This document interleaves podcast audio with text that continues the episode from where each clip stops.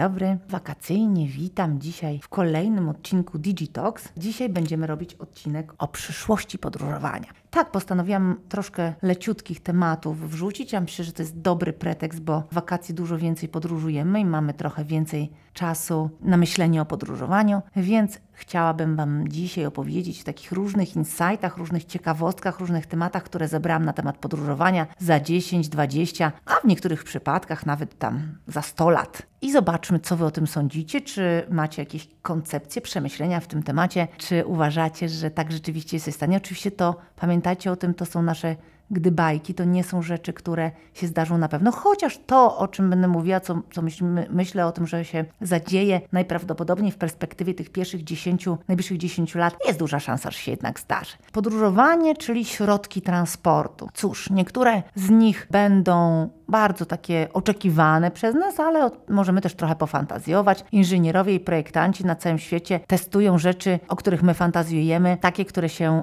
na pewno staną, albo w dużej mierze jest szansa, że staną się pojazdami przyszłości. I zobaczmy, co to może być, prawda? Na przykład Skytrain, tak? Taki poduszkowiec własny, opracowywany od kilku lat przez NASA. Wygląda trochę jak odwrócona wersja kolejki w Disney Worldzie, czyli coś, co jest e, metrem powiedzmy nadziemnym. Ja się wybieram często do Azji, tam w kilku miastach, chociażby w Bangkoku takie skytrainy są, ale oczywiście to, o czym tutaj rozmawiamy, to, są, to jest rzecz dużo bardziej futurystyczna. E, będzie coś takiego e, prawdopodobnie przyszłością transportu miejskiego, jedną z jej alternatyw e, ma się poruszać z taką prędkością 250 km na godzinę, czyli bardzo, bardzo fajna prędkość, ale co ważniejsze, co ważniejsze, ma zużywać tyle energii e, równoważne z zasileniem dwóch suszarek do włosów, czyli naprawdę taka bardzo mikra e, potrzeba energetyczna ze strony tego Skytraina myślę, że to jest jego największa wartość tej technologii. Będzie przewoził pasażerów w tak zwanych spersonalizowanych kapsułach za pomocą lewitujących torów magnetycznych. Ma mieć pojemność pasażerką, uwaga, pasażerską, uwaga, równą sześciopasmowej autostradzie, czyli wow, wow, wow, wow, wow. wow. Czekamy. No oczywiście jednym z obszarów transportu, o którym już sobie od dłuższego czasu gadamy, to są latające samochody. Pamiętacie, mówiłam już kilkakrotnie przy okazji trendów przyszłości, bo już w 2018 roku mówiliśmy sobie, że się takie latające samochody lub jakieś jego wersje, jej wersje, takie załogowe drony bardziej niż latające samochody, już się testują ponad kilkanaście do dwudziestu nawet startupów, ale także Uber, Embraer i wiele różnych innych firm zajmujących się transportem czy transportem lotniczym zajmuje się tematem latających samochodów. Jeśli oglądaliście Powrót do przyszłości, no to wszyscy marzymy o tym, żeby tak sobie właśnie polecieć. No i właśnie taki latający samochód zaprojektowali kilka lat temu chińscy studenci, bardzo zgrabny, zasilany energią słoneczną, latający, zwany, jak to po chińsku, YEE, YEE. Nie potrzebuje pasa startowego, żeby wystartować. Cóż, czy się stanie rzeczywistością, zobaczymy. To jest z prototypami, czasem one potem okazuje się, że działają, a, potem, a czasami nie. Ale mamy też e, Transitioned Roadable Aircraft, stworzony przez amerykańską firmę Terrafugia. To jest coś, co no, wygląda na to, że będzie troszkę bliższą rzeczywistością. Na razie koszt takiego y, sprzętu 200 tysięcy dolarów. Tak nieduży pojazd można sobie zafundować, on już działa. Ja osobiście widziałam kolejny z takich sprzętów, Velocopter, stworzony przez zespół niemiecki, a w, bodajże w 2019 roku miał swoją premierę taki lot w Singapurze. Oni nazywają to, zresztą myślę zgodnie z prawdą, załogowym dronem, który dwie osoby z kilkudziesięciokilogramowym bagażem na odległość kilkudziesięciu kilometrów może przewieźć bardzo szybko. Jest to szykowane jako alternatywa dla azjatyckich ogromnych korpusów w dużych miastach. Zobaczymy. Kolejna propozycja elektryczny minibus który będzie się prawdopodobnie sprawdzał w korkach. Jazda autobusem mogłaby być o wiele przyjemniejsza, gdyby po drogach jeździł właśnie taki elektryczny minibus Cameo, zaprojektowany przez niejakiego Martina Pesa, ma za zadanie zrewolucjonizować koncepcję tak zwanego kompaktowego autobusu, który jest w stanie przewieźć do 32 pasażerów. Jest mały, zwrotny, łatwo się, jak twierdzą producenci, wydostanie z korka. Ma oczywiście elektryczny silnik, niedużą masę. Sprawiają, że można go w kilkanaście nawet minut, a nawet czasami w kilkanaście sekund doładować podczas postoju dla pasażerów i jest to sprzęt zeroemisyjny. Trzymamy kciuki za to, żeby się wdrożył taki sprzęt. Czy można podróżować samolotem i nie mieć poczucia winy, że niszczymy środowisko. No ja mam też ten dylemat. Uwielbiam, szczerze mówiąc, samoloty. Uwielbiam atmosferę lotnisk, lotniska. Taki dreszczyk podróży to jest coś, co jest dla mnie ważne i jest mi trudno zrezygnować z podróży na drugi koniec świata, bo wiem o tym, że bardzo trudno się tam dostać jakokolwiek inaczej. No właśnie, dla podróżnych takich jak ja, którzy nie lubią myśleć o tym, jak ich podróżowanie wpływa na środowisko, być może w drodze jest, jest już rozwiązanie. NASA w partnerstwie z Boeingiem i kilkoma innymi producentami pracuje nad ultrawydajnym samolotem, który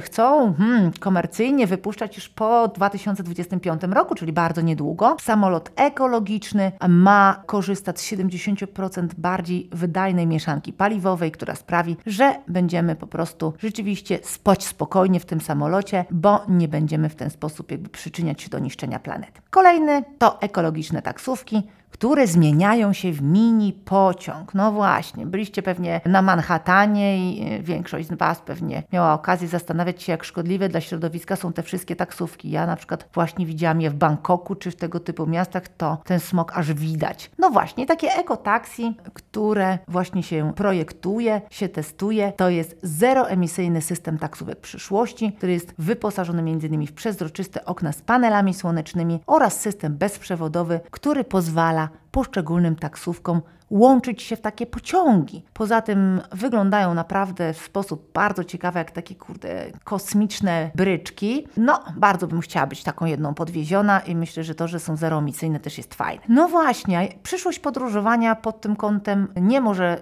y, środka transportu, ale takim, gdzie będziemy y, jeździć na wakacje, prawda? Jak będą takie wakacje wyglądały, nie wiem, w 2030 roku. Czy będziemy mieć hotele na Księżycu, czy będziemy korzystać z hologramowego personelu w y, hotelu, czy będziemy chcieli wybierać się do, e, z dreszczykiem emocji do miejsc turystycznych, które są w strefach tak zwanych strefach zagrożenia, jak takie wakacje będą wyglądały. Kilka raportów w tym temacie przyjrzałam i co najciekawsze rzeczy tutaj Wam opowiem. Co przyniesie przyszłość podróży, czy robot będzie nas odprawiał, czy w ogóle będziemy taki seamless experience, czy będziemy po prostu iść, a tam będzie nas skanowało. Myślę, że to jest duża szansa. Czy zaczną się budżetowe loty w kosmos, takie dostępne dla dużo większej grupy niż tylko Jeff Bezos i Elon Musk? No właśnie, Skyscanner był partnerem takiego ciekawego raportu i myślę sobie, że opowiem Wam o kilku elementach. W ciągu 10 lat, tak mówią niektóre źródła, będziemy mogli wyjechać na wakacje i nie musieli spotykać się z żadnym innym człowiekiem od momentu zameldowania w hotelu. Pokoje hotelowe będą przekształcane w tak zwane cyfrowe, hiperinteraktywne przestrzenie, w których nawet podłóżki będą wbudowane w jakąś elektronikę, będą nam masować kark, będą nas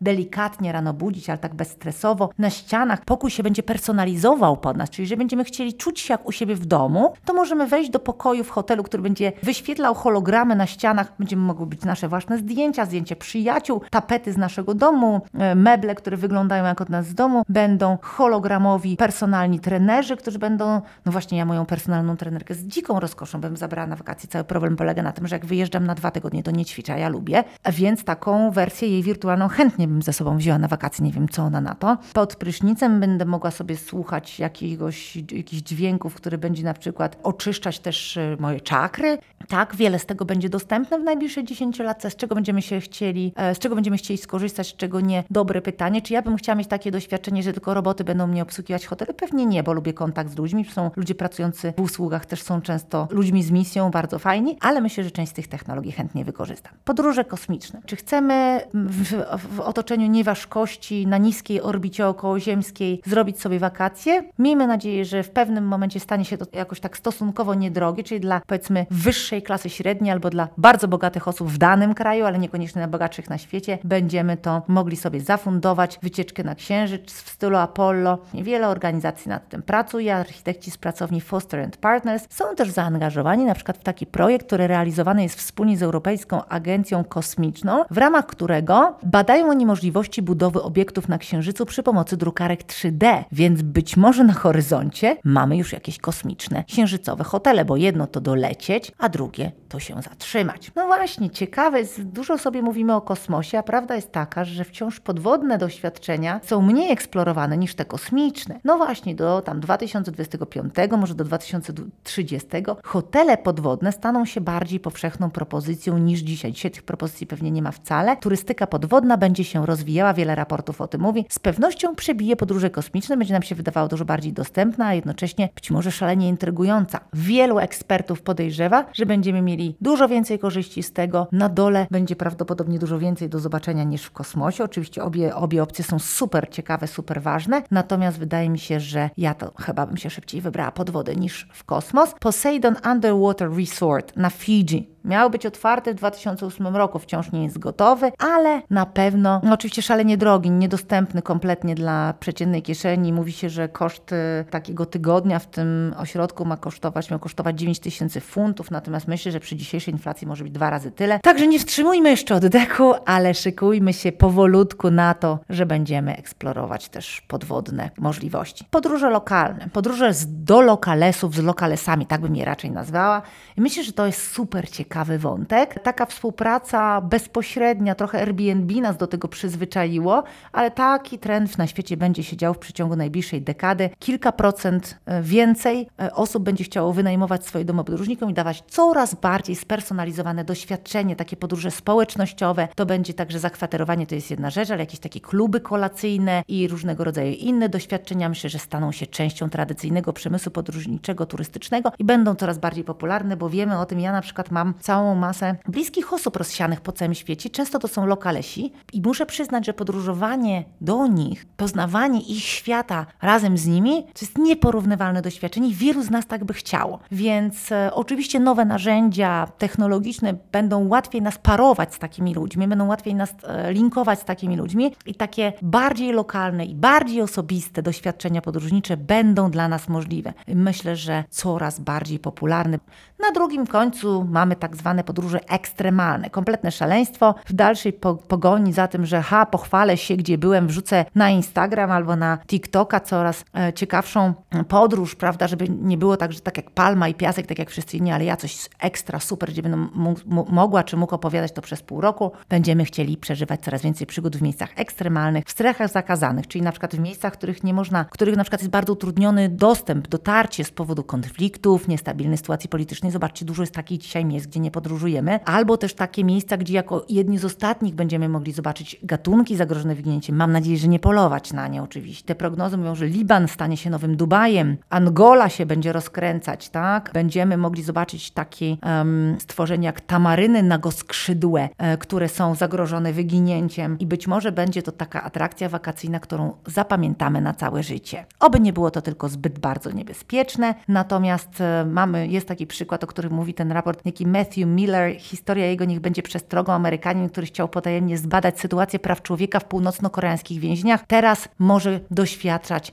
y, na własnej skórze. Może to nie jest najlepszy kierunek, tego nie róbmy, ale bardzo zachęcam do podróżowania takiego powiedzmy niesztampowego. Co jeszcze? Testowanie miejsc docelowych w rzeczywistości wirtualnej. Ja już kilku lat o tym mówię, że wirtualna rzeczywistość jest niewykorzystana wciąż w doświadczaniu podróżowania, a może. I teraz nie myślmy o tym oczywiście, żeby zastąpić e, zamiast polecieć na Bali, zobaczmy je w wirtualnej rzeczywistości. Oczywiście, że tego rozwiązania nie polecam, natomiast uzupełniajmy te doświadczenia, albo właśnie miejmy te doświadczenia, których nie możemy mieć, czyli doświadczenie obserwowania czegoś, czego już nie ma, albo coś jest właśnie zagrożone wyginięciem wirtualnej rzeczywistości, to zobaczmy. Testowanie miejsc docelowych w rzeczywistości wirtualnej. Czasem jesteśmy rozczarowani podróżowaniem. Zobaczmy te rzeczy, jakąś namiastkę tych rzeczy w wirtualnej rzeczywistości, a następnie zastanówmy się, czy chcemy tam jechać. Dzisiaj mamy bardzo fajne zestawy, chociażby Oculusa, możemy się wybrać na spacer po miejscu, do którego się wybieramy. To jest taka krótkoterminowa przyszłość. 2, 3, 5 latek i będziemy takie rzeczy mieli szansę zobaczyć. Oczywiście e, może też w ten sposób, w, patrząc przez takie okulary do wirtualnej rzeczywistości, będziemy mogli wypatrzeć pleśń w pokoju hotelowym. Będziemy mogli sobie więc wypróbkować, przetestować, a oprócz tego obejrzeć czasami miejsca, które są dla nas niedostępne. To będzie też ciekawa propozycja dla osób, które no, na przykład mają jakiegoś rodzaju ograniczenia ruchowe, są jakąś, y, mają formę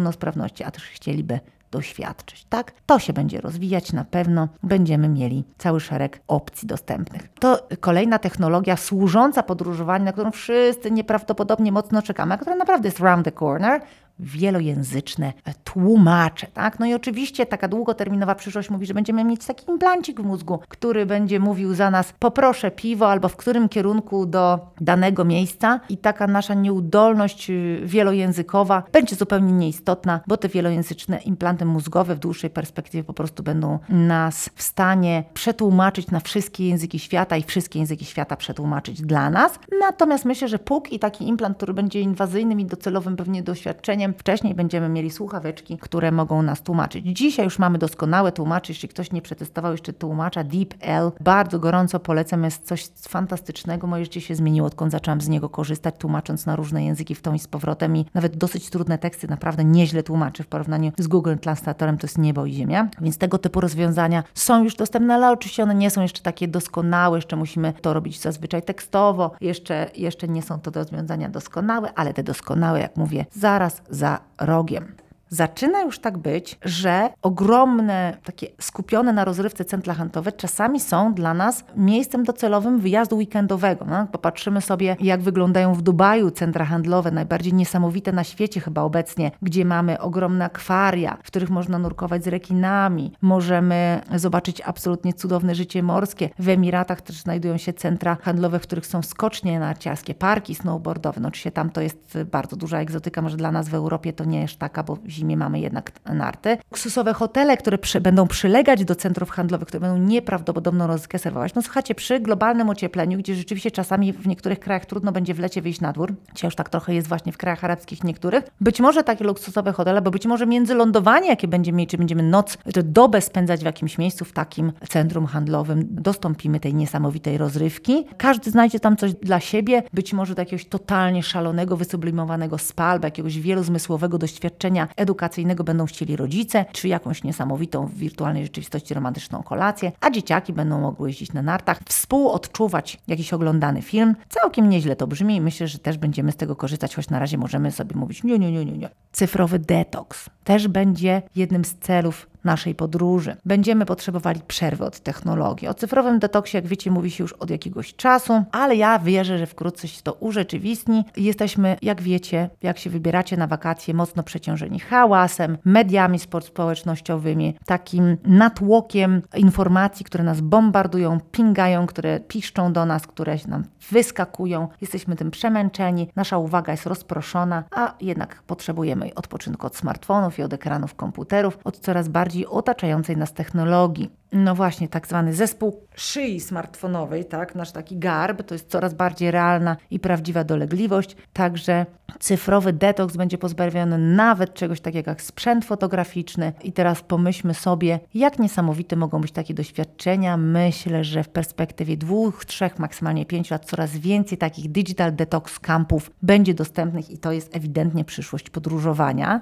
I myślę, że to wszystko, co chciałabym z Wami dzisiaj e, podzielić, to co chciałam powiedzieć, oczywiście jeszcze na pewno technologia bardzo mocno wesprze ułatwienie naszego doświadczenia, czyli będziemy kupować wakacje wraz z aplikacją, która nas na przykład będzie informować, czy będziemy wysiadać z samolotu, zagubieni czasami gdzieś na lotnisku w sam, na drugim końcu świata. Technologia będzie do łóżka nam podpowiadać, teraz taksówka taka, tutaj jest dostępne to i to, kosztuje to tyle i tyle, więc żeby kierowca nas na przykład nie oszukiwał, często jesteśmy w różnych krajach oszukiwani jako naiwni turyści. Taki asystent AI do ucha będzie nam podpowiadał rozwiązania, podpowiadał gdzie, co, jak, żeby łatwiej, bezpieczniej i przyjemniej tę podróż przejść. Ci z Was, którzy byli niejednokrotnie oszukani, ja też do takich osób należę. Jako wytrawna podróżniczka też mi się zdarzyło, że czasami wsiadłam zamyślona, nie zapytałam ile będzie kurs, potem byłam szaleńczo zaskoczona pod koniec, że jest pięć razy droższy niż przewodnik mi powiedział. I teraz takich doświadczeń będziemy mieli coraz mniej. oczywiście doświadczenia też bardzo y, dużo szybsze i łatwiejsze na lotnisku. Dzisiaj, kiedy często stoimy w obliczu strajków na lotniskach, nie do przecenienia jest właśnie taka rozwijająca się technologia, która niedługo załatwi nam problem stania w dużych kolejkach na lotniskach, albo tego, że za późno się dowiadujemy, że musimy 5 godzin czekać na jakiś lot, albo że gdzieś jest straszliwy korek i powinniśmy zamiast stać w tym korku w danym mieście, to może powiedzmy zjeść fajny obiad na lotnisku i poczekać, aż ten korek się zmniejszy i wtedy dostajemy informację na ucho właśnie, że taki korek jest teraz mniejszy i że tego typu taksówką albo tego typu pojazdem, być może takim już futurystycznym, możemy się w takie i w takie miejsce szybciej przemieścić. Bardzo fajne to będą wspierające doświadczenia i myślę, że tak jak i ja, wy też czekacie na tego typu doświadczenia z utęsknieniem. Słuchajcie, bardzo gorąco Was pozdrawiam. Polecam jako taką dodatkową, powiedzmy, rozrywkę plażową archiwalne odcinki Digitoków, troszkę już ich nagrałam i myślę, że jest sporo takich, które są wciąż na czasie. Dzisiejszy odcinek mam nadzieję, że tyle Wam dał wiedzy, co atrakcji i że też sobie gdybacie teraz nad podróżami przyszłości, no ale będąc w podróży aktualnej, a jeśli nie, to gorąco Wam polecam, żeby ta podróż się zaraz zaczęła. Pozdrawiam Was ciepło, odpoczywajcie i nie zapominajcie o tym, że właśnie edukacja połączona z rozrywką, taki edutainment, to jest coś, co można też uprawiać na wakacjach. Dziękuję bardzo i zapraszam gorąco za tydzień. Pozdrawiam Was ciepło.